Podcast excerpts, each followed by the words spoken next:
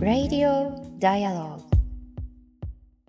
12月20日水曜日時刻は夜9時を回りました。Dialogue for People が配信しています。Radio Dialogue。本日の MC を務めます。フォトジャーナリストの安田なつきと、そして、佐藤圭です。こんばんは。よろしくお願いします。はいさあ、今日はですね、あの、事前にあの、録音した音声をこう、プレミア配信という形でお送りしていますが、えー取材の関係であの、年末年始、えーレディオダイアログをお休みをいただくということになりまして、えーつまり、今回が今年の最終回というそうなんねです。そうなんです。皆さんどうでしょうこう、2023年振り返ってみて。いやー、あっいろいろという間だっねたと言いつつ、かついろいろあったなという感じですようね。ん。あの、先日ですね、あの、ちょっと珍しいことなんですけれどはいも、あの、TBS の、あの、サンデーモーニング、はいつも、あの、お世話になっている番組で、あの、荻上チキさんとね、一緒になったんですよ。はい。あんまりね、一緒に出演するっていうことってなかったんですけれど、で、あの、チキさんがね、その番組の中で言っていたのが、はい。まあ、あの、今年の一文字みたいなのを毎年決めるじゃないですか。なんか、あの、今年はなんか、税っていう文字がね、はいバーンと決められましたけれど、でもなんか酷暑だしたし、なんかひどい一年だったという意味で、あの、ひどいっていう酷なるほど。のい一文字でもいいんじゃないかみたいなことをこう、チキさんが言って、うん。そうかもな、かもなっていうふうにちょっとね、思ったりしたんですけれど、は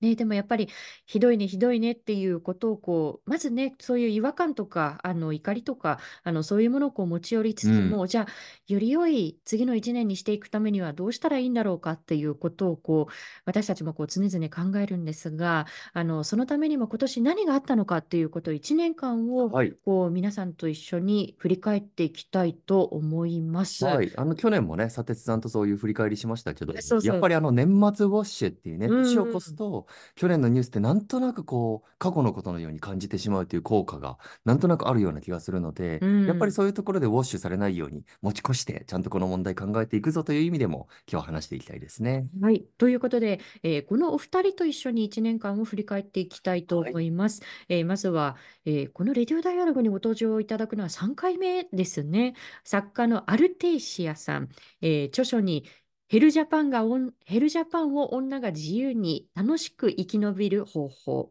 田島先生に人生救われた私がフェミニズムを語っていいですか？自分も傷つきたくないけど他人も傷つけたくないあなたへ。もやる言葉、やばい人から心を守る言葉の護身術、えーフェミニズムに出会って長生きしたくなったと、えー多数の著書があります。もうタイトルだけです。はい読みたくなり本ばっかりですけれど、えーそしてこのレディオダイアログには初登場です。えーモバイルプリンスさん、1987年の生まれで私同い年なんですけれど、えー沖縄市のご出身のお笑い芸人で、携帯電話ショップ勤務の経験を生かして、スマホ、ネット活用の方法を楽しく分かりやすく伝えていらっしゃいます。はい。えーメッセージはあの YouTube のチャット欄であったり、Twitter ではハッシュタグ D4P、4は数字の4なので、ハッシュタグ D4P で皆さんのメッセージもぜひお送りください。えーそれではお二人とお話しした音声をここからお聞きください。それでは、えーアルテイシアさん、モバイルプリンスさん、よろしくお願いします。よろしくお願いお願いしますよろしくお願いします。えっと、お二人は、なんかこう、こういうふうに直接お話をするのは初めてというところですかね。はい、直接は初めてで、なんかツイッターっていうか、今 X だけどやり取りしたことはあります。あ、なんかあの、お二人だとどんな化学反応が起こるんだろうな というふうにちょっとね、私もこうワクワクしながら、あの、お声かけをさせてもらったんですけれども、すっごい今更なこと聞いていいですか、お二人に？うんはいあの、アルテイシアさんは、普段、あの、アル、アル、アルテイシアさんって私は呼んでるんですけど、アルさんっていうふうにこう呼ばれたりすることもあったりしまそうなんです。すか？アルさん、アルさんが一番多い。あアルさんと呼んでも大丈夫な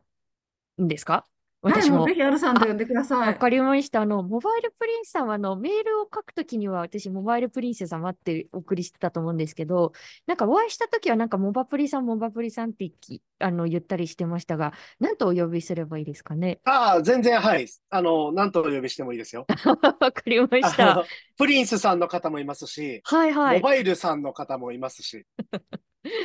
両方合わせてモバプリさんっていう私のパターンもあるんですかね？はい。じゃあ、ちょっと通常運転でモバプリさん、モバプリさんと呼ばせていただきますので、改めて。よろしくお願どうします。よろしくお願いします。はい。さあ、あの、ちょっとあの、最初、ざっくりとしたこう質問になってしまうんですけれど、なんかこの1年、本当にいろいろ、いろいろ、あれ、こんなことがこう今年だったっけ？みたいな、こういろいろありましたけれども、なんか、それぞれこう、この1年をこうざっくりこう、あの、まとめるとしたら、いや、こういう1年だったなっていうふうに、あの、まとめるとしたら、どんな1年だったのかというところ、アルさんいかがですか？そうですね。ちょっともう婚姻が矢のごとしすぎて、あの、圧倒されてるんですけど、まあでもこの1年は本当もう政治がやばすぎて、クソすぎて、ヘルジャパンを実感するみたいな1年だったんですけども、ただ私自身で言うと、そのジェンダーしゃべり場っていうのをやっていて、うんうん。あと、その、まあ、この春は統一地方選挙のボランティアとかもしたりして、それで、こう、同じ思いを持つ、まあ、仲間みたいなのがね、こう、増えていったなっていうのはあるんですよね。うんうんうん。だから、その、一人ぼっちだと、もう、この世界は地獄だっていうふうに、こう、絶望してしまうんですけど、うんうんまあ、無力感にね、こう、押しつぶされそうになるんですけど、やっぱり一緒に怒ったりとか、まあ、おしゃべりしたり、アクションする仲間がいると、正気を保てるな、というふうに、こう、希望を持っていられるなっていうふうに実感する一年でもありました。確かに、こう、まあ、ヘルジャパンをこう泳いでいくためのこう連帯といいますか、なんかそういうものをこう見えたのところは、あの統一地方選にもこうあったんじゃないかなというふうに思うので、後ほどそのあのお話についてはまたじっくりお聞きしていきたいと思うんですけれども、モバプリさんはいかがですか？この婚姻矢のごとしすぎてっていうこうお話もアルテイシアさんからありましたけど、どうでしょう？そうですね。今はまあ、この1年振り返る企画っていろんなところで行われてると思うんですけど、まあ、まさにリアルタイムで、まあ、政治と金の問題っていうのがどんどん出てきて、うこれその場、まんま年越して、なんかリセットされた感出していいのかな、みたいなことが気になってたり、うんあとはやっぱり、まあ、昨年の、えっと、まあ、旧統一教会の、まあ、問題から続いて、やっぱりジャニーズの性加害、で、宝塚のパワハラとかですね、えー日大の、えーアメフト部とか、なんかこ、これまで伝統ある、まあ、組織の、なんかいろんな問題点みたいなものが、なんかこのタイミングで立て続けにこう噴出してきたのかなというところはすごく共通点を見て、えー感じております。うん、なんか今挙げていただいたもの、こうどれを取ってみても、こうこのままこう年を越してうやむやになってはいけないような問題で、まあ、あの去年あの、武田左折さんとあの年末、いろいろこうこの配信を通してお話をしたときに、こう年末ウォッシュに気をつけろなんていうね、こうお話をこうして、こう年末だからなんとなくこうぼんやりしちゃいました。なんか、あの件どうなったっけっていうふうに、こう、年を明けたらこうなってるみたいなことを、こう、させないために、こう、どうしようかみたいな、こう、話をしていったので、まあ、その山積みになっているものもこう含めて、あの、お二人とこう語っていきたいと思うんですけれど、あの、お二人には、あの、事前に、今年1年間の中で気になったニュースを具体的に挙げていただきました。で、まずは、あの、アルテンシアさんが、あの、気になってきたニュース、これ、大きく挙げて、あの、2つ挙げていただいているので、えーお伝えしていきたいと思うんですが、えーまず1つ目、先ほど少しも触れていただきましたけれども、今年の春の統一地方選挙を挙げていただきました。こちら、あるさん、いかがですか？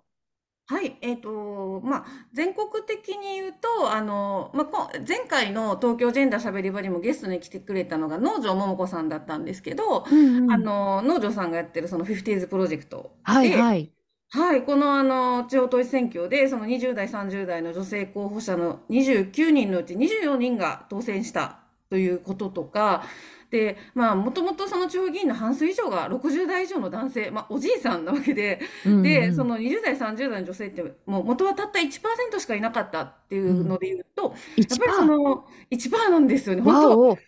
ほぼいないみたいな。だから、それで言うと、その、それだけこう、あの、当選したっていうのは、すごくまあ、人類にとっての大きな進撃であると私は思ったんですけれども、そういう動きとか、あと、あの、前々回は、その東京ジェンダーしゃべり場に岸本聡子さんに、あの、ゲストに来ていただいたんですけど、その岸本区長の杉並区だと、えー女性議員が男性議員を上回るという結果になって、で、まあ、現職12人が落選して、新人15人が当選するっていう、もうかなり劇的な変化がありましたよね。うんうん。で、それをまあもたらしたのが投票率ということで、えっと、今回は43.66%っていうので、まあ、前回より4.19ポイント上がったって。だから約2万票増えたってこことらしいんですけど、うんうんまあ2万秒で結果ってこんなに変わるんだっていうのをすごく実感できましたよね。で、特にその中で突出して跳ね上がったのが30代女性の投票率らしいんですよね。へえ、はそうなんですよ。30代女性はね、8.64ポイントも上がったってい。いう。ええ、それはでかそうですね、確かに。そうなんですね。だから倍ぐらい上がっていて、その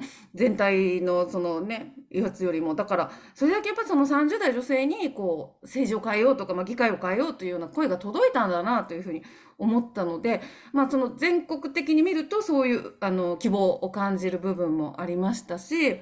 はい。あとあの、私自身はその神戸市東灘区で、うん。今やってるそのジェンダーしゃべり場の参加者のみんなとこうボランティアとかをしてたんですけども、はいはい。はい。で、東灘区も、あの、軒並み結構他は下がってるんですけど、あの、投票率が2ポイント近く上がって、おお、はいそう。なんです。しかもまあ女性がね、より上がったっていうのがあったんですよね。うん、そういう変化があって、で、まあ私が応援してた松本紀子さんっていう、まあ、女性の議員さんに関しては、あの、票がかなり4年前より増えたっていう結果だったんですよ。うーん。で、まあ、あの当選されたんだけど、すごくこのひ東灘区でその定数が減って、すごい厳しい状況だったし、その、まあ、共産党の議員さんなんで、共産党ってご存知のように、あの、高齢化が凄まじいから、うんうんうんうん。やっぱりね、4年で結構自然減しちゃうんですよね。はいはい票が結構減っちゃうんだけども、やっぱその中でこれだけふあの増やしたのはすごいっていうのは結構周りからもよく言われたんですけども、うん、で、その、一緒にこう選挙期間で街を歩いてて、すごく声をかけてもらって、そのツイッター見ましたとか、その動画見ましたよええみたいなんで、若い人で、特にまあ女性がね、あの声をかけてくれたので、松本さんも、こう、今まで届かなかった人たちに届いてるっていう、なんか手応えがあるっていうふうに言ってたんですけども、そういうふうに声かけてもらったり、あと、あの、SNS を見て、こう、ボランティアに来ましたって結構遠くからも、姫路とか、姫路ってわかんないと思うんですけど、えっと、そうですね。距離感は、でも、兵庫でかいですからね、結構。そうなんですよ。ずいぶん距離があるっていう。はい。結構西の方から来てくれたりとかですね。で、それもなんかあの、SNS のその、なんか動画とか、その発信を見て楽しそうだったから来ましたみたいな、そういうあのことを言ってくれる方が多くて、はい。うん、それがすごく嬉しかったですね。その、やっぱり一緒にボランティアやってるメンバーも、その学生時代の文化祭みたいで楽しかったっていう風なあの、声がすごく多かったんですよ。なので、やっぱりこういうなんか社会活動とかも楽しくないと続かないなっていうのは思うので、う。うんん、やっぱりそういう楽しくやりながら、で、かつ、やっぱそれをやることによって政治を近く感じたとか、すごく政治に興味を持つようになったっていうふうに、あの、言ってくれる人が多かったんですね。うん。だから私自身も、なんか地方議会ってよくわかんないな、みたいな。うん。そういう気持ちがあったんだけど、そういう喋り場のみんなと一緒に、議会の傍聴とかも行ったんですけど、はいはい。そうすると、あ、この自分の住む神戸の街で今こういうことが起こってるんだとか、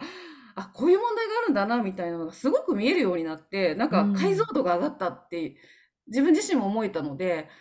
こういう地元でなんかあの活動するってすごい大事だな、みたいなのも思いました。なるほど。うんいや、特には先ほどあの挙げていただいたあの杉並区、私もこう東京都に住んでいて、なんかあのすごくこう大きなニュースでしたよね。やっぱり4%こう投票率が4ポイント上がるだけで、あ、こんなにこうドラスティックにこう変わっていくんだっていうふうにこう私もこうもうイナバウアー並みにこうびっくりしたこう記憶があるんですけれど。しい。稲葉は。そう、イナバウアー、私も自分で言ってすごい懐かしいなって今思いました。はい。モバプリさん、どうですか？あの、沖縄でも、その、まあ、あの、県知事選なんかこう去年ありましたけれど、統一地方選のこう今のお話なんかいかがですか？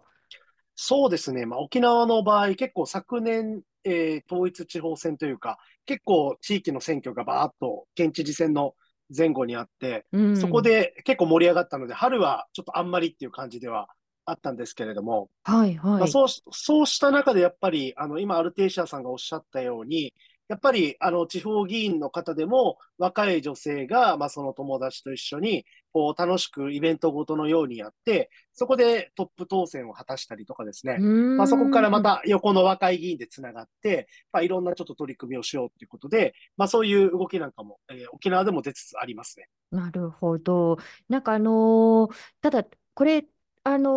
ーちょっとまたあのお話がこう違うかもしれないんですけれど、今やっぱりこう沖縄といえばこう大きくまあ我々にもこう届いているこうニュースの一つとして、あの南城市ですよね、なんかあの市長からのこうんセクハラを訴えたあの女性が契約解除されてしまった上に、なんかあの市長があの魅力がないのに触るわけがないみたいなこう発言をして、またこうヘルジャパンぶりをちょっとあのあらわにしてしまったっていうところがあったと思うんですけれども、これって結構あの地元のメディアではあの大きく報じられているところなんですかね？まあ、そうですね。まあ、正直、ちょっとこの事実関係っていうところでいくと、報道は出てるんですけれども、はい。実際どういう形であったのかっていうところが、ちょっと第三者から見ると、ちょっとまだわからない部分はあるのかなとは思うんですけど、うん。やっぱりこの市長のやっぱり言い方とかを見るに、うんうん。まあ、これは本当にやってたかどうかはともかく、この発言単体では相当、もう、あの、レッドカードもんだなっていうところがあるので、うんちょっと怖いことになりそうだなって、これもやっぱり感じますね。そうですね。やっぱりそうなんですよね。その事実関係はどうあれ、やっぱりこう市長のその後のこう発言っていうのが、こうレッドカード的なものをこう言われてしまうと、やっぱりそこにこう、まあ、自浄作用といいますか、をこうあの持たせていくっていう、こう何かこう、すごくそれがあの変わっていくっていうこう意味でも、なんか投票ってやっぱりこう大事なんだろうなっていうふうに思うんですけれど、アルテイシアさん、このこれらのこうニュースなんかをご覧になってていかがですか？うん、どうですよね。やっぱその市長の発言って本当もう何百年も前からある、その、こう性被害を訴えた女性に対して、お前みたいなブスは触られないだろうだったり、その、ババアは痴漢に合わないだろうとか、なんかそういうことってずーっとやっぱり言われてきたことで、うんその、被害者に対するこう二次加害ありますよね。その、例えばなんで酒を飲んだんだとか、うんなんでこう二人で会ったんだとか、そういうのも合わせて、でそういう二次加害があるから、その性被害に遭った人はすごくこう、まあ、通報とか相談もしづらいし、その結果がやっぱ支援にもつながれないし、加害者は野放しになるっていうのはもうずっとやっぱりこう繰り返されてきた歴史なので、それはもう今年で言うと、例えば DJ ソーダさんに対する、うんうんあのー性加害についても、うんうんもう二次加害が本当にひどかったじゃないですか。はいはい。あの格好され、あんな格好してたら触られても仕方ないだろうみたいな。だから、あれはもう、例えばですよ、こう、とにかく明るい安村とかには言われないわけですよ。なんか、うんあれだけ露出をしていても、あんな格好してたら触られてもとか言われないわけで、やっぱりその女性がこう露出をしていると、なんか、こう、不死だらな女性を罰したいみたいなね。なんかそういうのもあるのかなって思うような、うん、そういう二次加害っていうのをも、もっとそっちに対してもね、あの、絶対こう、なん、なんですかね、やらせないって許さないっていうふうに言っていかないといけないなって思いますよね。まあ、それこそ、その、伊藤詩織さんとかにしても、ね、あの、五ノ井さんにしても、そうやって二次加害でものすごい追い詰められてるっていうのがあるので、うん、そういうのは感じます。うん、うん。あのもう一つあのアルテイシアさんがこう挙げていただいたこうニュースとしてもう二次加害以前のこう元々のこう加害をこうどうしていくのかということで、えこれはあの前進としていいと思うこうあのニュースだと思うんですけれども性犯罪に関するこう刑法が改正されました。あのこのこう改正のニュース注目点としてはアルさんいかがですか？そうですね。やっぱりその地獄みたいなことが続いた中で、本当にうんうんもうた唯一の希望みたいな風に感じたのが、この刑法改正だったんですけども、やっぱりその不同意性交等罪とかは、あの、ジャーナリストの、えっと、小川玉香さんとかもおっしゃってましたけど、ま、ま、まだできるとは思わなかったと。だからすごく嬉しいっていう風に言ってて、すごく進歩なんだなと思うんですよね。そのいろんなあの改正があって、例えばこう性交同意年齢が16歳に上げられたりとか、うんうんうんその控訴事項の5年延長とか、まあ、撮影罪ができましたとか、そういうのもあるんですけど、何よりもやっぱりこの不同意性交っていうふうに名前がちゃんとついて、性行為には同意が必要なんだっていうことがはっきりとやっぱりこうな名前を見ただけでわかるっていうのが大きいなと思いますね。やっぱりこの変化もその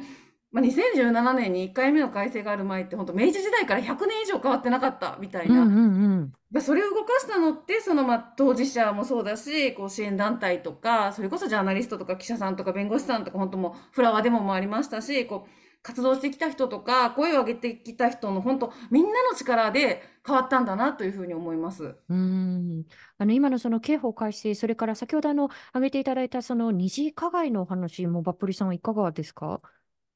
あの、まあ、ちょっと遠いところの話になるんですけど、あの、僕最近折りたたみスマートフォンにハマってまして、ほうほうほう、気になってます。はい。で、折りたたみスマートフォンって結構漫画読むのが楽しいんですよ。はいはい。コミック感覚で読めるので。で、いろいろな漫画読んでるんですけど、最近、あの、アプリを使って無料で漫画読めますよみたいな、間に広告が入るそういうビジネスモデルのやつで、うんうん。あの、か課長島工作が無料で読めるみたいな形で、島、島工作をあえて今読んでるんですけど、もうむちゃくちゃなんですよ。どうですか？一番、はい。い、や、もう本当に、もう、なんだろうな、すぐ女性と関係持って、その人がたまたま、なんかこう、会社の面接に来て、ああ、こその広告めっちゃ出る。広告めっちゃ出る。これを喋られたくないから、島工作を落とすんですよね。ええそういう私1ページも読んだことないですけど、そんな、そんななんですか、島工作って？いや、逆に、島工作はひどいんですけど、はい。でも、あれがある意味、まあ、なんだろうな、バブルの時代の男性たちの、まあ、ある意味、ちょっと理想の、まあ、その女性関係であったり、まあ、性行為であったりみたいな、なんか悪い教科書みたいな形で、うんある意味今後残るんじゃないかなと思うので、それを見ながら今、なんか絶句していくっていう、えってひどすぎるだろ、これは、みたいな。で、なんか漫画の中では、まあ、美談みたいになってるんですけど、はい。全然ええ良くないよな、みたいな。だからこれ、アルテイシアさんなんかが、あの、とにかくフリップ芸みたいな感じで、ツッコミ入れていく、なんか R1 グランプリみたいなの見たいですね。ああ、確かに。なんかみんなで、その負の教科書になるものに、こう、いちいちこうツッコミを入れていく回みたいなのをやってもいいかもしれないですね、確かそうに。そうそうそう、こんなこと言わねえよって、本当に。はあ。島工作って、アルさん読んだことあります？なんか今 CEO とかになってますよね、島工作。だから多分そんな出世してんだ。そんなことをやった上で出世してんですね。そうなんですよ。課長だったやつが今 CEO とかに多分なってると思うから、もうそれでもむしろ出世できるんだみたいな感じですけど、はい。あの、ちゃん、ちゃんと読んだことはないですけど、あの、いろんな、あの、ひどい話をよく聞きますよね。うーんうんなんかあの、負の教科書でといえばですね、あの、あるさん、あの、いろいろその中高生にあの対しても、こう、いろいろこう、ジェンダーの授業とかをこうやってますよね。大学生に対してもこうそうだと思うんですけれど、どうですか？なんか、やっぱりその、まあ、刑法改正だったり、あとは、まあ、この MeToo のこうムーブメントだったり、いろいろこうニュースになることが、あの、可視化されることがこう増えたなというふうに思うんですけれど、あの、こうしたニュースが、あの、まだまだだ、だとは思いますけれど、何かこう、感想の変化とか、こう、気になるこう感想とかって、こう、授業を受けた、あの、学生たちからこうあったりっていうのはありますか？そうですね。あの、本当去年とか一昨年ぐらいでも、その中高生、特に男子校とかで、その性的同意の話をしても、みんななんか、え、性的同意って何みたいな、初めて聞いたっていうような、あの、リアクションだったんですけど、うん。やっぱりこの刑法改正でこうニュースもたくさんあったっていうので、すごく最近はみんな、あ、性的同意ね、みたいな感じですっと理解してくれるっていうのは感じますね。うんで、うんすごくやっぱ関心も高くて、じゃあどうやって同意を取るのかみたいな話をしても、ものすごいこう前のめりに熱心に聞いてくれるなっていうのはあります。へえ、なんかやっぱりその辺のこう感覚といいますか、やっぱりこうワーディングとかそれを広めていくって大事ですよね。こうこの言葉を知らないと、そもそもそういう概念をこう共有できないっていうところもありますもんね。うーん、そうですね。で、本当に、どれぐらいかな、5、6年前とかだと、なんかまだこう、ちょっと若い男の子から、でも女の人は強引にされるのが好きなんですよねとか、こううん。嫌がってるふりをするんですよねみたいな、こう、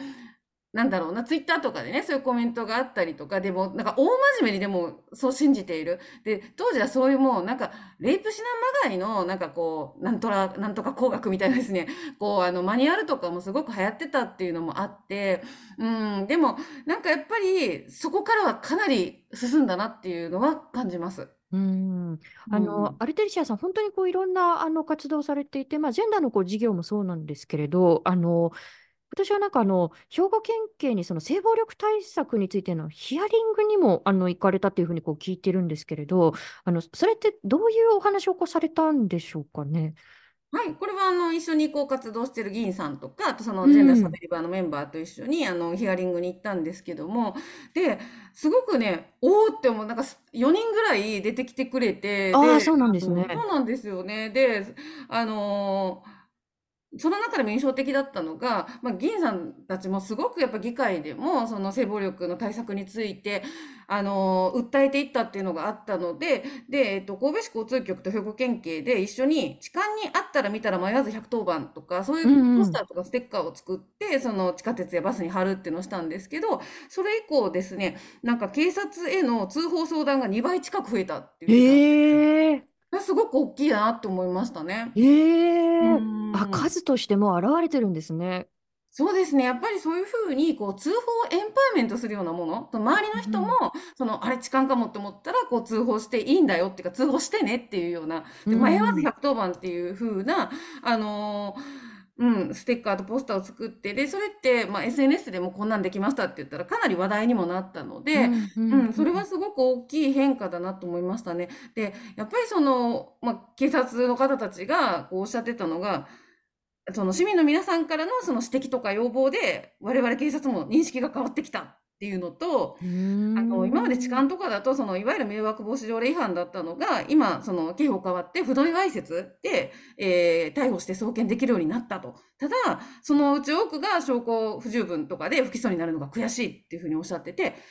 自分も娘を持つ親なので絶対に許せない。頑張りますって言ってました。ええ結構前向きなニュースといいますか、うん。あのまだまだ例えばあのこれ私もこうツイートしたことがあるんですけれどもあの京都駅京都駅なんてものすごいこう利用客さん多いじゃないですか。の一番目立つところって言ってもいいぐらいのこう駅の大きなあのエスカレーターの横に、まあ、あの痴漢対策のこうポスターがででーんとでっかく2つ同じのがこう並んでるんですけどそれが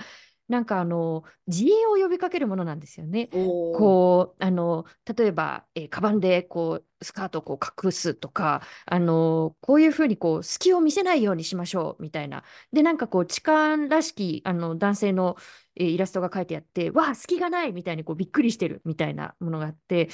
なんかこれって一番目立つところにこう置かなきゃいけないのがこうこれなのかなってすごくもやったこう記憶があって、つい最近あの見たんですけどまだあのそのポスターこう貼ってあってなんかちゃんとちょっと私もこう警察署に直接あの意見をしてみようかななんていうふうに思ってるんですけれどどうですか？そうですよね。うん。そのやっぱりその自衛を呼びかけるって結局そのす被害者が不注意だから被害に遭うんだっていうそのメッセージになっちゃうじゃないですか。うんうんうんでもそうじゃないし、実際その、例えば歩いてる時に駅ですれ違いざまに触られるってことだってあるし、うんその、どんな格好してたって痴漢に遭うし、例えば、就活のスーツとかって結構痴漢に遭いやすいんですよね。ああいうこう、きっちりした格好でも、だからそうらしいですそういうね。そうなんですね。やっぱ露出度とかも関係ないし、で、あの、空いてる車内の中で、こう、ピタッとこう密着してくるタイプの痴漢とかもいますから、うんうんその、例えば人のいない、その人のね、多いところは避けましょうとかって、本当あんまりね、こう、なんていうんですか、当事者からすると全然効果がないって思うんですよね。うんやっぱ被害者にそうやって自衛を訴えるとか、呼びかけるとか、もしくはその加害者に、痴漢は犯罪ですとか、痴漢あかんって言っても、そのあかんな、やめようとか なるわけないんだから、やっぱりその一番は、こう、周りにいる第三者なんですよね。うん。そのまあそれに被害者はやっぱりいざ痴漢に遭うとこうフリーズするっていうのも知られてますから、うん動けなくなるので、その周りの人が痴漢はいねえかっていう感じでね、こう目をこう研ぎ澄まして見ているとか、そういう視線とかアクションによってやっぱり痴漢は痴漢をしづらくなるって、やっぱり第三者なんですよね。うん。今のおうん話、モブプリさんいかがですか？そうですね。なんかネットで被害者バッシングって様々な場所で行われると思うんですけど、やっぱりあの、公正世界仮説っていうちょっと認知バイアスとリンクするなと思うことがありまして、公あ、正この、あ、ごめんなさい、ごめんなさい。公正世界仮説公です。正世界仮説。はい。公正世界仮説です。はい。で、えーこの公正世界仮説っていうのは、まあ、世の中は正しくできてて、で、えーちゃんとした行いの人には正しいことが起きて、えー何か落ち度がある人のところに悪いことが起こるんだみたいな、まあ、そういう考え方ですよね。はい。まあ、なので、まあ、何かしらの被害に遭った人っていうのは、やっぱりどこかでその人に落ち度があったから被害に遭ったんじゃないか。みたいなやっぱり考え方で、で、特にやっぱり、その、いわゆるマジョリティの人たちの肌感覚で言うと、自分はそういう目に遭ったことがないんだけど、そういう目に遭うっていうことは、君が何かやったんじゃないのっていうですね、こう、背後にあるような構造的な差別であるとか、マイノリティの人たちが被害に遭いやすいとか、まあ、こういった仮説みたいなものを全部すっ飛ばして、まあ、冷笑するんですよね。うん。だからやっぱりどうしてもこう、本当に嫌みったらしく被害に遭った人に対して、ああした方が良かったんじゃないか、こうしとくべきだったみたいなことを、まあ、クソバイスとして投げるみたいなものが、ネットのいろんなところで見られるんですけれども、うんまあ、特にやっぱりそれが女性だったり、えーまあ、性暴力被害者であるとか、まあ、複合的なマイノリティの人に向きやすいというところは、すごくあるんじゃないかなというふうにやっぱ思いますね。うん、あの、その凄まじいこう二次加害といえば、やっぱり今年こう明るみになったそのジャニー喜多川氏によるこう性加害の問題でも、やっぱりこう、まあ、被害をこう訴えているこう側に対する、ものすごくそれこそあの命に関わるようなこう、あの、バッシングだったりですとか、誹謗中傷というのがこう相次いだと思うんですけれど、あのこの一連の報道、アルさんはどんなふうにご覧になってましたか？うん、やっぱり60年代からもう何十年にもわたってもう数百人の被害者がいるっていう。で、それがもみ消されてきたっていうのは、やっぱりみんなが見て見ぬふりをしてきたっていうことだと思うんですよね。で、その一部には私もいたんだろうなとか思うんですよね。その、まあ、自分があんまりジャニーズに興味なかったから、なんとなく、あ、そういうこともあるのかなぐらいで、でもやっぱり私自身もそこに対してすごく鈍感だったし、うん、その、やっぱり、こう、よく、その悪が勝利するのに必要なことは、善良な人々が何もしないことって、うんうんまあ、エマ・ワトソンとかも国会のスピーチ、あ、国会じゃない、あの、国連のスピーチとかで言ってましたけど、うんうんで、その善人たちの無関心と沈黙っていうのが、一番大きいなって思いますね。だから、本当にそうやって見て見ぬふりをしないっていうことだと思うんですよ。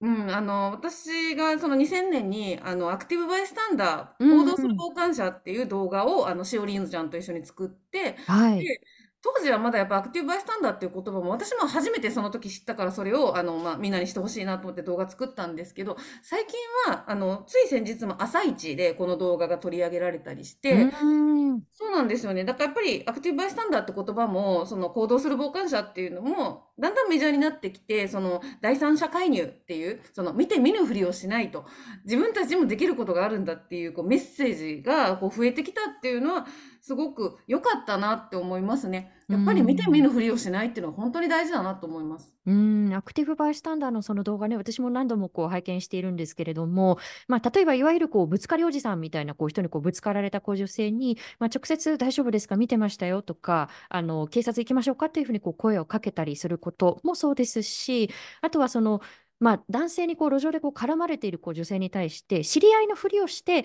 ああ、久しぶりっていうふうにこう声をかけたり、こう実はいろんな選択肢があるんだよっていうことをこう示してくれるような動画なので、ぜひ、あの、まだ見てないよという方は、あの、ぜひ見ていただきたいなと思うんですけれど、あの、どうでしょう、モバプリさんは、この一連のジャニーズのこう報道っていうのは、どういうふうに見てましたか？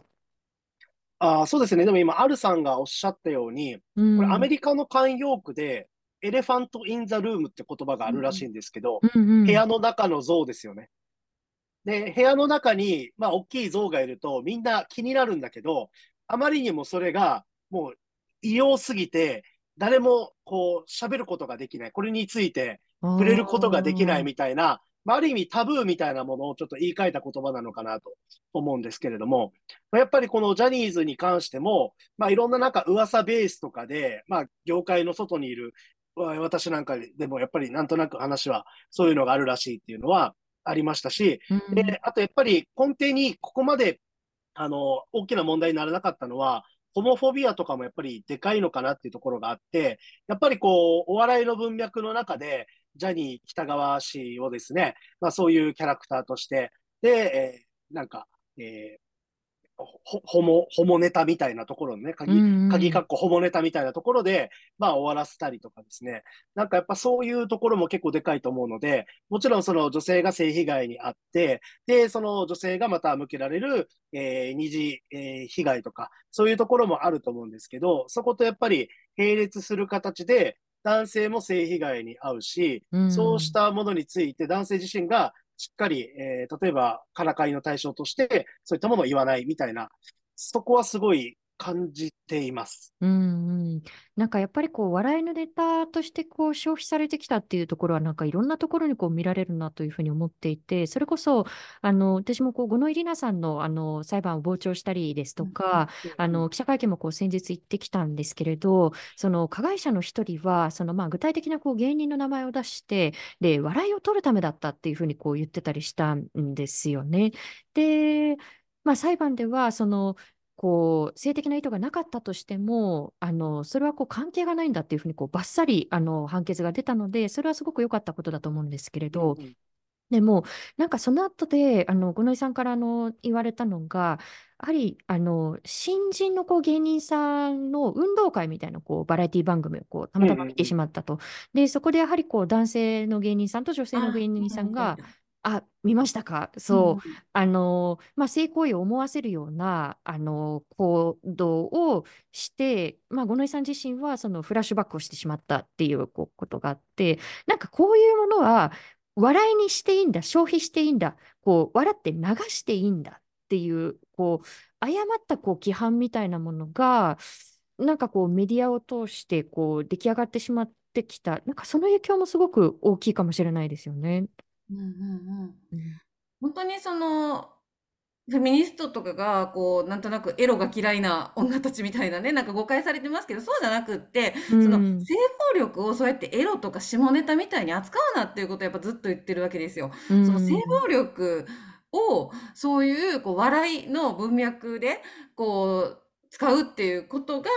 本当にそのセクハラとかもこう助長させていると思うんですよね。うんその例えば何かセクハラ的な発言をした時にいや冗談だろっていう人めちゃくちゃ多いじゃないですか。うんその冗談でもセクハラはセクハラだしむしろ多くのセクハラとか、まあ、差別もなんですけどやっぱり冗談でされることが多いんですよね。なんか冗談だったら許されるみたいなで笑いを取りに行くみたいなねそういうのをやめようよって思いますよね。そうなんですよね。そうなると、なんかこう、笑って流せないお前が堅物なだけだみたいに、こう、受けたいみのたいなねねうんねそういうこう、ところにこう、賠償化されていくというところで、なんかそうじゃないんだよっていうふうに、こう、あの、いろんなこう発信をこう続けた、まあ個人だったり、こう団体に対して、こう、凄まじいこうバッシングがあったのが、あの、モアプリさんがこれは挙げていただいた、挙げてくださった、あの、気になるニュースなんですけれども、あの、コラボに対するこうバッシング問題を気になるニュースとして挙げていただきました。あの、これもバプリさん、どうして、あの、今年のニュースの中で挙げていただ、あ挙げてくださったんでしょうか？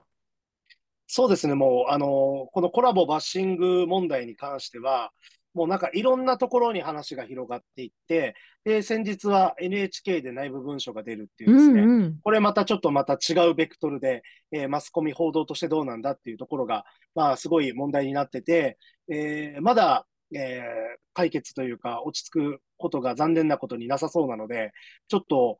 あの、非常に気になってはいるんですけど、これはもうあの2023年のえーネットの中で起きたことっていうよりは、なんかちょっと本当に、えーある意味、日本のネット史の教科書に載るレベルの、えーいろんな問題じゃないかなと思います。うんで、えっと、ちょっとやっぱり思い出したのが、実は全く1年前も同じような状況で、例えば年末にですね、まあ、このコラボに関する文章を、えー特別にノートで出しますみたいなことで、えー年末年始役所が止まって動けなくなるタイミングで、やっぱそういう形でネット上で盛り上がって、じゃあ年明け、もうコラボ終わるなみたいなこととかがあったんですよ。ちょうど僕覚えてて。うんうんうんでも結果的に特にそこが進むこともなく、で、またいろんな形で、えー対象となる攻撃の人たちが飛び火して、どんどんいろんなところに行って、で、やっぱりその間ですね、まあこの一部ネットユーザーではなくて、例えばやっぱり議員さんであるとか、うんうんえーウェブ番組に出てるコメンテーターの方とか、まあ、いわゆる様々なインフルエンサーの方たちが、まあちょっと犬笛を吹いたり、うんバッシングを煽るようなこととかを、まあ今でもやってて、いや、もうで乗っかり野郎たちだらけでしたよね、本当に。そうそう。で、しかも今、じゃあ何で盛り上がってるかっていうと、NHK がコラボに謝罪に行って、その謝らせてる絵を自分たちで発信するのがハラスメントだみたいな。謝罪ハラスメントです、これはみたいな感じで、まあ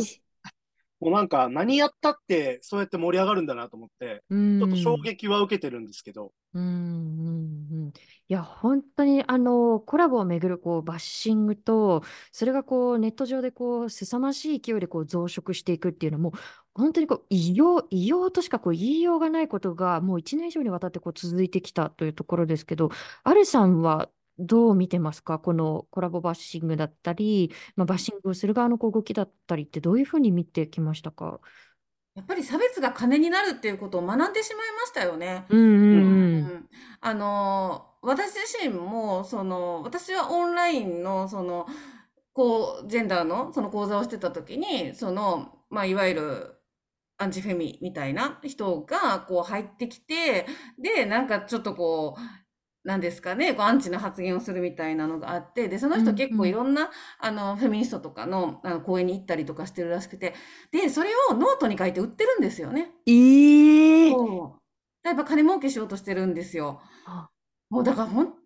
なんだろうな、最悪だなと思うし、でも実際なんか、その人実際はすごい、全然大した、大したことないっていう言い方もあれなんだけど、みんななんかあんま気づかなくって、そのオンラインの時も、なんか、まあなんか、ちょっとトンチンカンな発言してる人いたよねぐらいの感じなんだけど、うんでもまあノートだと言ってやったみたいな、言ったったみたいなことや、みたいなはあ文章を書いて、まあそれをアンチフェミに多分売ってるんですけど、うんもううんで、結局、そういう人がいるから私たちは、私たちは、その男性にも来てほしいわけですよ。で、いろんなジェンダーの人に来てほしいんですよね。で、喋り場とかも、でも結局それをしちゃうと、やっぱりそういう人が入ってくるってリスクがある？うんだからこう女性限定にするとか、なんかそういうふうにせざるを得ないって、だからこう男性の足も引っ張ってるわけですよ。すごくこうジェンダーに興味のある男性からは、あ女性限定だからいけないんですよって言って、ごめんね、みたいな。あなたのような人には本当に来てほしいんだけれども、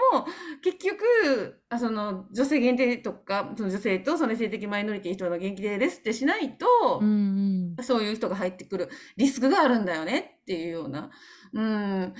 でも私だったら、こう、そういうふうに自分の、例えば集まりだったらね、できますけれども、やっぱりその男女共同参画センターとかだと、こ公共だからできない、こう、この人にはこう入ってくるみたいなことはできないかったりもするので、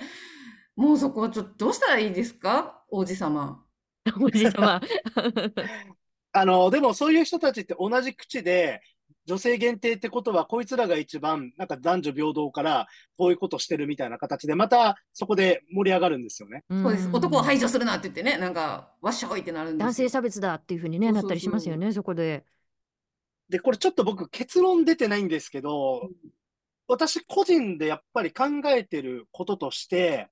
やっぱりこの、いわゆるアンチフェミニストとか、まあ、フェミニストに対して何らかの嫌悪感を持っている人たちの中にも、やっぱりそこには本来ケアが必要であったり、何らかの形で人とのつながりっていうのが必要な人もやっぱりいると思うんですよね。で、これ男同士で連帯できてないから、なんかそのいろんなモヤモヤの矛先を、こう、女性たちが連帯してるところに向けるみたいな。だからなんか、私はやっぱり、あの、男同士でどう関係性を作って連帯していくかっていうところがすごく2024年の課題にしたいなってちょっと感じているところでして、こう、あの、もちろんフェミニストの方たちと、あの、すごい連帯してる、していきたいと思う部分はあるんですけど、なんか、この男同士で、なんかうまい具合、アンチフェミをよしよししたいですね。うんうんううん。なんか、んその、やっぱりどんなこう差別もそうなんですけれど、そのマジョリティのやっぱりこう態度の問題なんですよね。マイノリティのその受け方とか、あの考え方とか、どんなふうにね、そのマイノリティのこう態度ではなくて、やっぱりマジョリティがどういうふうにこう態度だったり、あるいはその、まあ、価値観のこう変化をこうしていくのかっていうことが一つのこう、あの鍵といいますか、まあ、それがこう一番のこう鍵だと思うので、なんかそこで、じゃあマジョリティの中で何をこう共有して、どういう変化を起こすのかっていうことは、まあ、重要な点にはなってはきますよね。うんうん。うん、なんかやっぱり差別ブレーキがなさすぎるっていうのは本当に感じますよね。あの、ちょっと前にあの M1 の予選でなんか中国ヘイト漫才みたいなのあが。もうあれもう、もう本当になんか世も末だなと思ったんですけど、あれもやっぱ差別が笑いになるっていう、うんで、あれを、なんだろう、公式がやっぱ載せてしまってたりとか、もうあれってね、ほんとその場で、もう、ストップさせないといけないレベルのヘイトでしたよね、こう。うん。なんか、で、あの、結構有名な話で、例えばこうメジャーリーグでこう大谷翔平選手のその試合の時にこうアメリカの解説者がちょっとこうなアジア人のイントネーションみたいなちょっと真似たようなあのをしたらもうそれであのその人はこうなんですかねえっと要はこうであの出れなくなったみたいなーうんあの、その、しばらくこう、あの、無期限に、あの、出出演停止みたいになったっていうようなニュースがあって、やっぱりそれって、それだけ人種差別が本当に社会問題なんだと。うん人の命に関わる問題なんだ。だから、社会として差別を許さないっていうことを、ちゃんと態度として示してるじゃないですか。で、うん日本はその、差別ブレーキっていうものが本当にないと思うんですよ。うんうんうん、本当に。ね、だからやっぱり、まあ、あの、法整備もこう含めて私なんかこう、あの、ブレーキをこうかけましょうねっていうことをこう訴えてきたんですけれども、こう、ブレーキのこう具体策、まあ、あの、教育だったりですとか、法整備だったり、まあ、あの、人権機関をこう作るっていうことだったり、いろんなこう選択肢が考えられるんですけれど、ブレーキのこう選択肢を具体的にどういうふうにこう増やしていくのかっていうことを、まあ、2024年にこう考えたいなと思うんですけれど、なんかその、ブレーキ、ブレーキっていう言葉が正しいのか、あのどういうふうにこう対処していかなければならないのかっていうこう問題の一つとして、もう一つあのモババリエさんが挙げてくださったのが、これ私も気になってました。生成 AI のこう躍進と今後の懸念っていうところで、特にこう今後の懸念っていうところ、私もすごく気になるんですけれど、モババレーさんいかがですか？はい、あの、まあ、2023年はやっぱりこの生成 AI っていうところが、まあ、特にチャット GPT なんかに代表されるようにすごく伸びてまして、うん。で、特に先週木曜日またスノ AI っていうですね、あの、音楽作れる AI も出てきて、うんうん。まあこれが非常に面白くてですね、まあ、歌詞と曲調こんな感じでっていうのをやると、1分ぐらいで、まあ、かなりクオリティの高い曲を作ってくれるんですよね。ええなので、まあちょっとね、これから年末年始で友人に感謝の気持ちを伝える歌をこのスノー AI に作らせて送ったりとか、こう、何かちょっとした番組のジングル的なものをすぐ作らせたりとか、まあいろんな可能性は秘めてるわけなんですよね。うんただやっぱりこの AI っていうところでいくと、これは、えっと、この AI を作ってる側もそうだし、利用する側もそうなんですけど、やっぱ倫理観とか、まあさっきの性教育とか人権意識とかもそうなんですけど、例えば、あの、ディープフェイクっていうのもやっぱりちょっとずつ出てきてて、うん今年もやっぱりあの、岸田首相のテレビインタビュー、ありましたね。はい。そうそうそう、まあ、それに、まあ変な言葉喋らせるっていうのがあって、ちょっと問題になりましたけど、確かに。例えば海外なんかで問題になってるのは、いわゆるこのディープフェイク技術をつく使ったポルノですよね。うんうんうんうん。こういったものもやっぱり、えーある日突然自分が被害に遭ってるみたいな。で、私結構、中学生、高校生とかにスマホの使い方を啓発する、えー講演会とかやってるんですけど、うんうん。例えばやっぱりこの自動ポルノであるとか、裸の写真をこうグルーミングされて送ると、相手にばらまかれて脅迫される可能性ありますよとか、まあ、こういったものを、まあ、年代とかに合わせてちょっと伝えたりしてるんですけど、逆にディープフェイクポルノとかが出てくると、自分がどれだけ自衛してたとしても、自分がネットやってなかったとしても、クラスメイトとかが本当に悪ふざけで、そういったものやって、で、拡散されて、まあ、被害に遭う可能性があるわけですよね。うんうんうんだからもう、これどうやって止めればいいんだろうみたいなところがすごくあって、だからやっぱり、本当に性教育であるとか、やっぱりその相手のこういったことをちゃんと尊重して付き合うことができるかどうかっていうところは、本当に急いでやっていかないと、もうとにかく被害だけが増えそうだなっていうところで、ちょっと怖い部分でもありますね。うん。アルさん、今の懸念点いかがですか？聞いてて。うん、私はあの子供の頃にターミネーターの映画とかを見て育ってるので、うんうんもうこのままいくと人類と機械の最終戦闘になんか突入するんじゃないかって思うんうんううんぐらいあのデジタルに弱いんですけど、あのそうですよね。なんかそういうこう形じゃないけど、やっぱりどう、どうやって止めたらいいんだろうっていうのがありますよね。うんうん、ど、どうやってこう、ここまでは OK だけど、こっから先はもうダメだっていう風のをどうやって整備していくんだろうって思いますよね。さっきのそのポルノにしてもそうだけれども、作れてしまうわけですもんね。うんうん技術として。これやっぱりいたちごっこになるんですかね、モバプリさん。その、まあ、できてきては懸念点をあぶり出して法規制をして、でもそのやっぱりこう抜け穴を巧みにこう抜けてくるみたいなことのこう繰り返しみたいなことになるんですかね。そうだと思いますね。だから結局、まあ、いたちごっこになるとはいえ、やらないといけないと。でもやっぱりすり抜けていって、被害に遭うのは、まあ、大抵マイノリティであるとか、社会的に立場の弱い人たちが、まあ、こういう形でダメージを負うことがすごく大きいので、うん、まあ、やっぱり、例えば、私と安田月さんは、えー、同い年なんですけど、うんうん、私たちが高校生ぐらいの時には、あの、いわゆるアイコラと呼ばれるものがちょっとなんかインターネットで出てきた時で、アイドルコラージュってやつですね。うん、あれは、まあ、その、簡単にはできなかったんですけど。すっごい久しぶりに聞きました。はい。はい。まあ、いわゆるアイコラです。20年ぶりぐらいで僕もこの言葉使いましたが、うん、まあ、その20年前はやっぱりパソコンのいろんなソフトを使って、まあ、いわゆるアイドルと、そのポルノの画像を合成してみたいなものが、えー、まあネットとかでまたちょっとルフされたりみたいなことがあったんですけど、なんか、あれのもっと簡単にクラスメイト版をスマホアプリで作ることができるとか、うん、ちょっとやっぱりもうなな怖いなっていうところは本当ありますね。うんでもなんか結局その使う側のこうモラルがこうとにもかくにもこう技術以前にこう問われてくるっていうところはありますよね。やっぱりそういうものを作ってルフする側にはやっぱりこう意図があるはずですし、うん、でまあそのやってもやってももちろんその社会の中からこう差別をゼロにするっていうことはすごくこう難しいことではあると思うんですけれども、まあ、るさんがさっきあのいろんなこうジェンダーのこう教室なんかに行ってで感想が変わってきたっていうこうところにちょっと希望を持ちたいといいますかあのそういうことがなぜダメなのかでどういう影響をこう被害に遭った人にこうもたらしてしまうのかっていう、まあ、そういうこう、まあ、認知啓発も地道にやっていく必要があるのかもしれないですよね。そうですよね。あの、そこはすごく希望を感じるんですよ。あの、私、男子校とかにもよく行くんですけれど、そこでその質問タイムの時にですね、高校生の男の子とかが、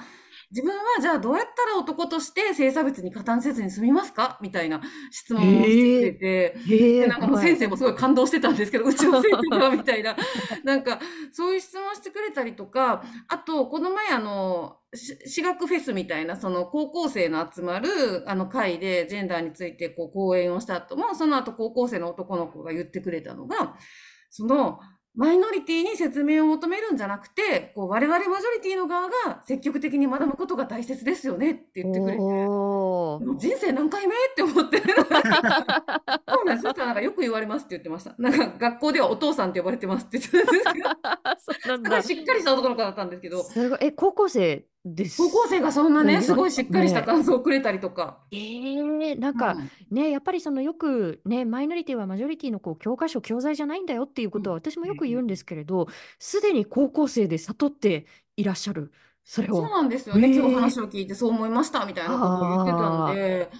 だから希望はあると思います。なるほど。なんか、あのその希望はあるっていうところで、あのどういうふうにこうモチベーションといいますか、あのまあ、この社会運動だったりですとか、こう市民運動のこう意義って何だろうかっていうことを、こうどんなふうにこう捉えられ、捉え直していけるだろうかっていうことを、私もこうすごく考えたあの出来事があって、それがあの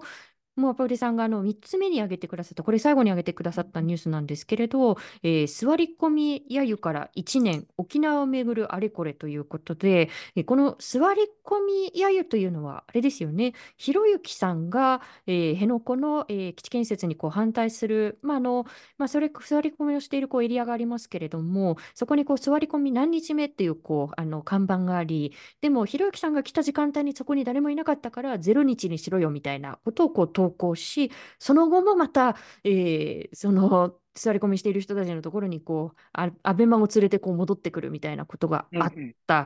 うん、まあその後ねアベマのこうあの番組もあの凄まじいものがありましたけれどもそれから1年ということでこれ挙げてくださったのはあのマプリさんなぜですか？そうですね。なんかやっぱり沖縄をめぐる状況いろいろあるんですけど、まあ例えば県の方は裁判も負けて、で、まあやっぱり例えばミサイルが飛んでくるぞみたいな形で、J アラートもすごくなって、肌感覚として、もうやっぱり仕方ないよねみたいな声が、やっぱり周りでもやっぱりちょっとずつ出てきてる感じが僕はあるんですよ。だからやっぱりもうなんか長期戦に持ち込んで、で、やっぱりどっかで諦めさせるのを待ってるのかなっていう感覚があるんですけれども、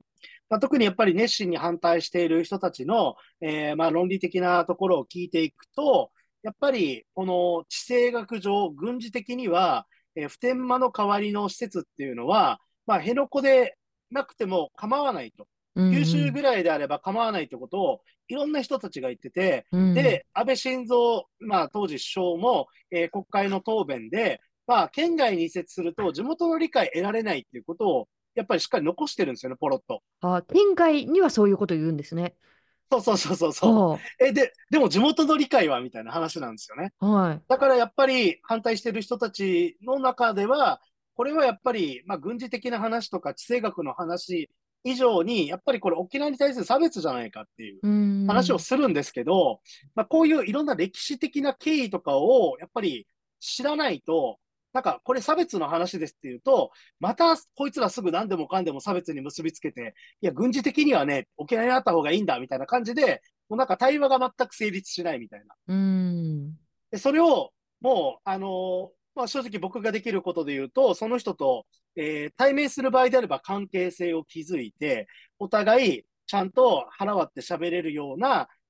感じにして、そこからちょっとずつこういう話をして、まあその相手の意見も尊重しつつってとこなんですけど、なんかそこまで時間かけて丁寧にやらないと全く伝わらないみたいな。うん、でもうん西村博之とかがパッて来て、え、でもこれ座り込む意味ないっすよねとか言うと、それでまた一気に上書きされるみたいな。ああ、そういうね、地も、地道なこう、積み重ねをこう、一気にこう、ちゃぶ台返しされる感じはありますよね。確かに。うん、だから本当にさっきの話と一緒で、まあ、僕はこの沖縄の話でいくと、うち団地なので、まあ、当事者になるのかなと思い思うんですけど、まあ、そこで県外の、えーこの問題わかんないんだけどっていう人たちに対して、まあ、一応何度も何度もこう説明はしているつもりなんですけど、もう全く伝わらなくて、だからこれが逆の社会問題になった時に、ああ、当事者に説明させてはいけないと思って、うん。まあ、自分でこう説明したりするようにはしてるんですけど、なんかこの、あの、本当になんだろうな、トロー感と言いますか、うんどれだけ言っても、もう全く勉強する気もない人たちが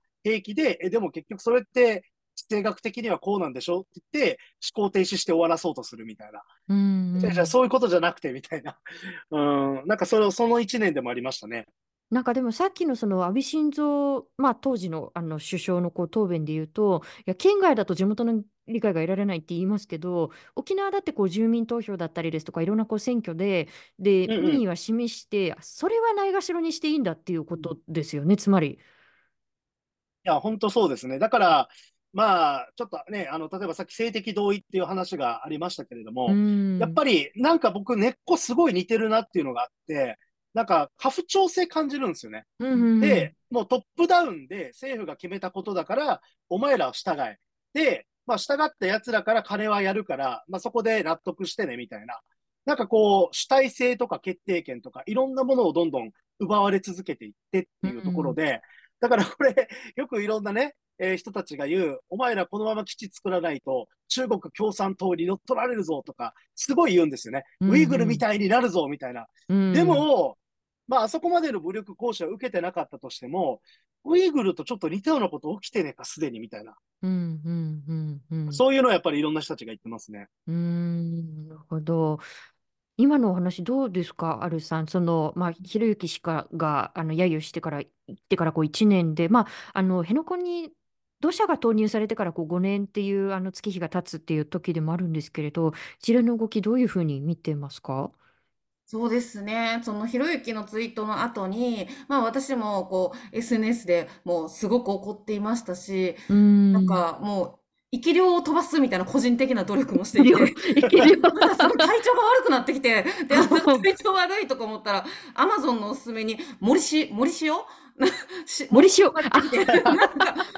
アマゾンすごいなんか私のこと分かってるみたいな感じだったんですけど、でもその時にあの沖縄の女の子から手書昨日お手紙が来て、へえ。そうなんですよね。で、その時に、その、こう、ひろゆきの、この発言を見て、こう、毎日泣いてたんだけど、こうやってちゃんと内地にも怒ってくれる人がいるんだっていうのを、こう、アルテーシャさんのツイートで見て、あうんの、すごい救われましたっていうふうに書いてたから、あ、怒るってすごい大事と思って、うんやっぱりそのうん沖縄に基地を押し付けてるのは誰なんだって話たちですよね。で私たちなんだから、こう私たちが関係ないとか、その、そういうふりをしていちゃ絶対ダメなわけですよね。うんうん、だからその、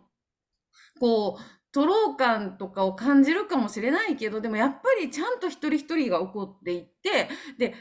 こうね、私たちみんなが怒ったらさすがに、その、何ですか、政府だってこう国民からそっぽ向かれたらまずいなみたいな風にもなりますから、やっぱり本当にちゃんとこう怒っていく。だからこうデモとかもそうだし、そうやって SNS で発信するのもこうアクションなんだっていう風に思います。うん、なんか日本の中ってまだまだこの怒りに対するこう距離感といいますかがあるなと思っていて怒りをこう冷笑するって言ってもいいのかもしれないですけれど何そんなに怒ってるんだよみたいなうんうん。こうそんなに怒るなよ的なこう怒りっていうものがイコールこう負のものである排除しなければならないこう怒っている方があの自分からこう矛を収めるべきだみたいななんかそういうこう圧みたいなものをすごくこう感じるところがあってでもなんか怒りから始まるじゃないですかいろんなものが。こうね、それをこうどういうふうなこうエネルギーにこう方向性として持っていくのかっていうこう具体的なあの問題はその次にあると思うんですけれどなんか怒るって大事ですよね。うん だって私たちは奴隷じゃないですからね。うんなんかこう都合のいい奴隷にされてたまるかよっていう風に怒るっていうのが、うんなんかそれをこう冷笑する人ってのは本当になんか奴隷の中のリーダーになりたいんだなって感じですよね。うん。うん。なんか結構そのひろゆき氏のあの件があってからもすごくなんて言うんでしょうねこう霊障的なの反応がすごく多かったですしなんかあのその後にこうアベマのこう番組の中なんかでは何でしたっけ？えっとその座り込みだったりこうあのそういうこう抗議活動ハンストとかでそれはやっぱり入管の中でこうどうしようもない人たちにあのこう残されたこう手段であってでなんかこうちらっとこう参加するのはなんかこう本気じゃない的ななんかそういうこうあの話に持ってかれてしまってたのが私はすごく衝撃だったんですけどあのどうでしたかモバプリさん。あの今こうありありと私もこう思い出したんですけれど。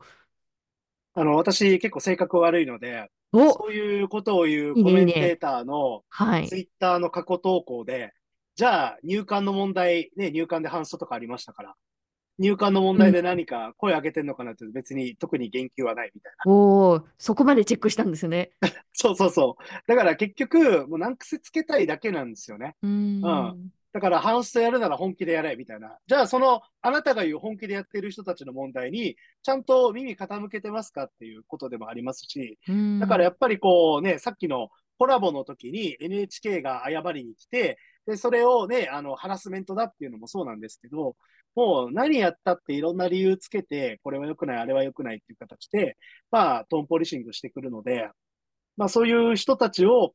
逆に、えー、マイノリティではなくて、マジョリティの洗いみたいな人たちがこういなしつつですね、うん。こう、ゆっくりゆっくりそういう態度っていうのは、やっぱり普通に間違ってるし、ダサいよっていうのを、ちょっとずつでもなんか、最近はね、まあ、ひろゆきがある議員に、まあ、論破されたみたいなこととか、ちょっと潮目が変わってきてる感じも感じなくはないんですけど、うんうんうんなんか、うんまあ、そのね、ヘルジャパンの中において、家父長制とか、うんまあ、そういう霊障系とおさらばする日を我々で作りたいなと、ちょっと思いますね。うー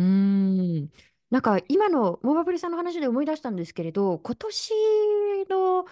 あの6月にその沖縄に行ってでやっぱりこう辺野古に行った時に、まあ、座り込みしている人たちの中にもこういろんなプラカードをこう掲げている人たちがいるんですけれどその中になんか辺野古の基地建設反対家父長制もぶっ壊せみたいなあうんうんうんのプラカードがあったんですよ。でも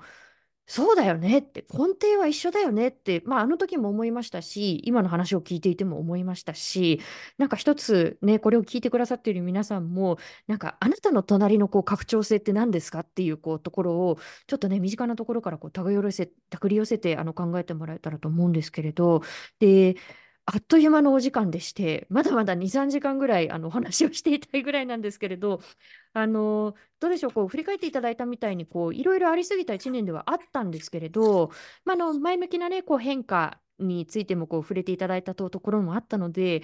あのお二人が来年これもちょっとざっくりとした聞き方になってしまうんですけれどなんかどんな1年にしていきたいのかっていうことをこう最後にそれぞれ伺っていきたいんですが、あるさんいかがですか？そうですね。さっきなんか霊障っていうのがあって、そのうんうん。怒る人を笑うみたいな、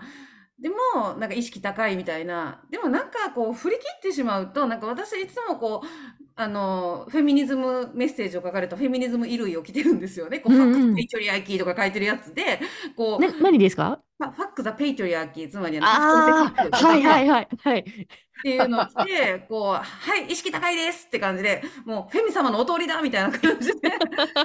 常にいると、逆になんか日常生活の中で本当なんかあんまりこう、なんか蚊取り線香みたいなものでこう、蚊が寄ってこないみたいな感じなんですよね。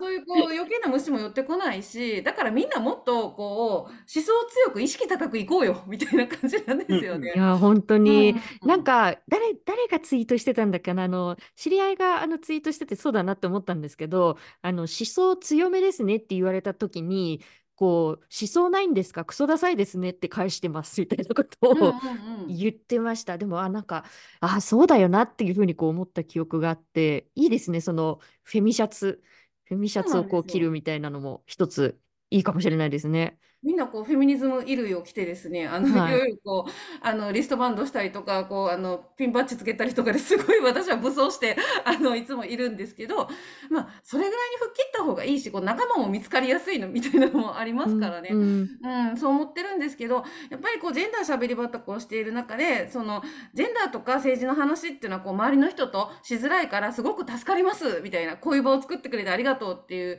風に、あの、よく言ってもらうんで、そうやってこう、日本中にそういうおしゃべりできる、こう、フェミニストたちの居場所みたいなものが、増えていい、増えていくといいなって思うんですよね。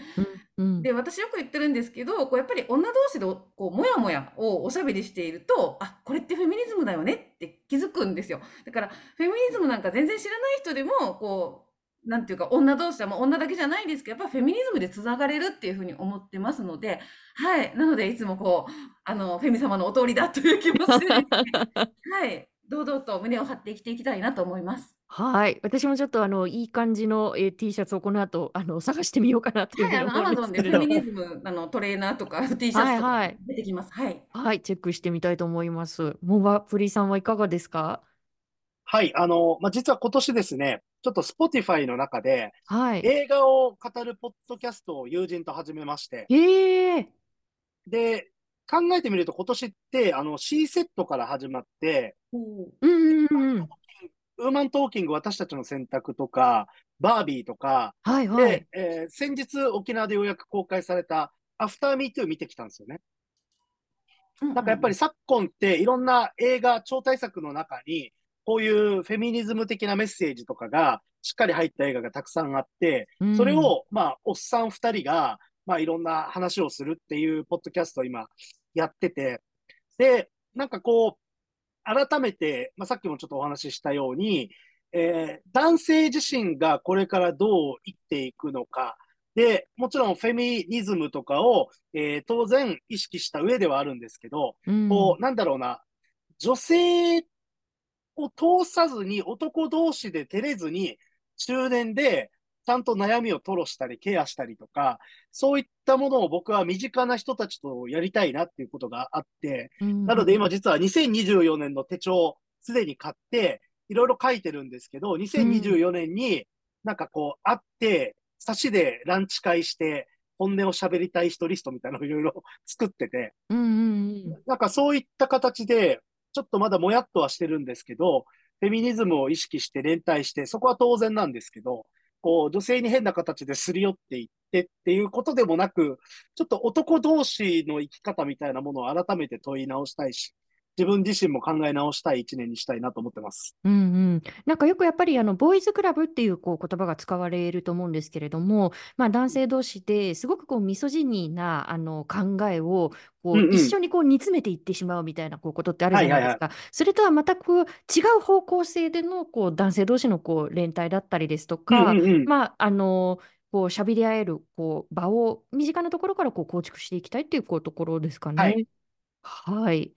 なんかそこからまた何が生み出されるのかっていうところをね、すごく あの楽しみに、そのお話もぜひあの後日また伺えたらと思うんですけれど、ね、2024年、この前2023年になったばっかりだと思ったら、こうあっという間にこう師走年末だっていうこうところですけれども、あの改めてあの2024年がね、今年いろいろありましたけれど、少しでもあの、あこれは良かったな、これは前進だなっていうことをこう積み重ねられるようなこう1年であることをこう願いながら、新しい年を迎えていきたいと思いますので、お二人ともまた来年も2024年もどうぞよろしくお願いいたします。お願いします。はい。良いおえー年をはい、良いお年を。早いですけどはい、ちょっと早いですけれども、今夜ありがとうございました。ありがとうございました。ありがとうございました。ハッピーニューイヤさあ、ということで、いかがでしたでしょうか、お二人のお話。あのーアルテイシアさんがですはね、最後にあの、フェミのお通りだっていうね、うん。こう、お話をこうしてくださったんですけれど、なんかやっぱりこう、フェミニズムをこう語るとか、女性差別のことを語るって、なんかこう、バッシングの対象になっちゃうんじゃないかなとか、こういうことって口にしていいのかなって、うん。なんかこう、おずおずさせられてきたっていうところがあると思うんですけれども、それをやっぱりこう、堂々とこう、あの語っていいことなんだっていうふうにこう伝えてくれたのはやっぱりアルテイシアさんが私の中でもすごく大きかったのかなというふうに思うんですよね。で一方でやはりこう、まあ、この配信の中でもこう2人とこうお話をしていきましたけれどもやはりこう、まあ、差別の問題ってマジョリティ側がどういうふうにこう態度変化をこうしていくのかっていうことをこうあの鍵にはい。していかなければならないことだなというふうにこう思っているので、まあ、モバイルプリンさんが最後にこうお話しした、まあ、男性同士でこうミソジニーをこう、あのーなんかこう色濃くしていくとは、まあ、真逆のこう語らいの場とか、あの自分たちのこう加害性にこう気づいた上でどんなあの態度変化をしていくのかっていう、なんかそういうことを共有していく場っていうのもこう確かに必要なのかなということはね、感じますよね。権力勾配にまずこう自覚的であるということと、うん。うんあとは自覚できない、まあ、そうしたこう権力勾配もあるんだと、私たちはもうそういうのを履いてるんじゃないのかというところから話していかないといけないですよね。うんうんうん、それをね語らいながらこう気がついていくというこう場だったりこうきっかけも必要なのかなというふうに思います。さあ、あのそしてあの国際情勢もこう厳しいことが続きました。この配信の中でもあのたびたび皆さんにこうお伝えしているこうガザのこと、あのもう私はこれはあのいろんなところでこうお話をしてきましたけれども、今、現在進行形であのガザで行われていることっていうのはもうまさに民族浄化だなというふうに思います。で、虐殺するということだけにとどまらず、もう人間がそこでこう居住するということを否定したり、あるいはその人間たち、その特定の集団のこう存在そのものをこう否定していくというこう民族浄化を止められない国際社会って何なんだろうかっていうことをこう私もこう常々考えるんですよね。そこにはこう日本政府も含まれていて、でもその日本政府をこう日本社会のこう代表にしているのはこう、まあ、有権者だったりこう市民だったりはいするわけですよね。で、私たちのこうこの選択って本当にこう今のこうままでいいんだろうかっていうことを足元から掘り下げてこう見つめ直していくというこうためにも、まあ、この1年をこう振り返るっていうことって不可欠だと思うんですよね。でもなんか自分の中でこうもやもやっとしたものをこうただこう持っているっていうだけではなんかこうこれってもうやるけどどうなんだろうっていうことにとどまってしまうと思うんですけれども、なんかこうそれをこう持ち寄ってみたりこう怒りだったりこう違和感っていうものをこう持ち寄ってみてあこれってやっぱりおかしいっていうふうに言っていいのかなっていうふうにこう気がつくこと。でその土台の上に立ってじゃあ自分はどんな選択をしていきたいのかなっていうその気がつけるとか持ち寄れるっていうことの,、あの場作りをこの、まあ、レディオダイアログを通しても、こううん。ダイアログ for people のこう発信を通しても、まあ、来年1年間もこうあの続けていきたいなというふうに思っているのであのぜひぜひこれをこう視聴してくださったこう皆さんも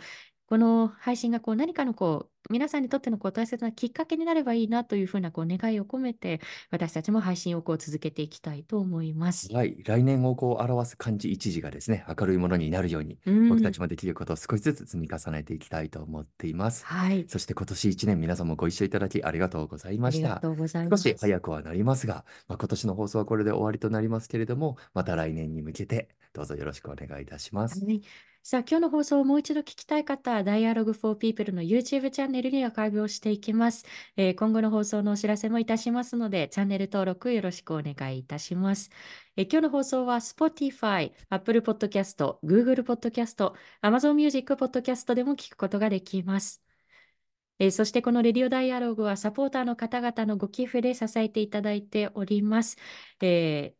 ダイアログ for People では12月の31日まで冬寄付キャンペーンも行っていますので、えーよろしければ、えー私たちのこう活動継続をこう支えていただく大きな力になります。えー、ダイアログ for People のワンタイムサポーターやマンスリーサポーターへのご登録もよろしくお願いいよろしくおた願いいたします。す。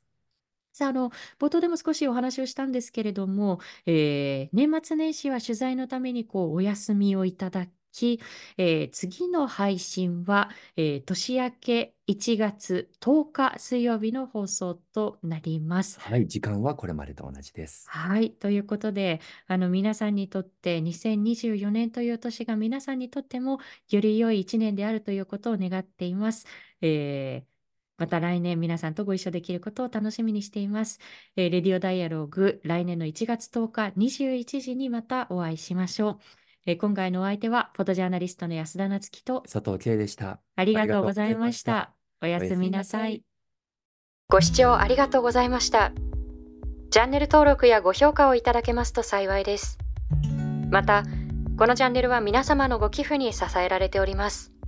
ご支援、ご協力、よろしくお願いいたします。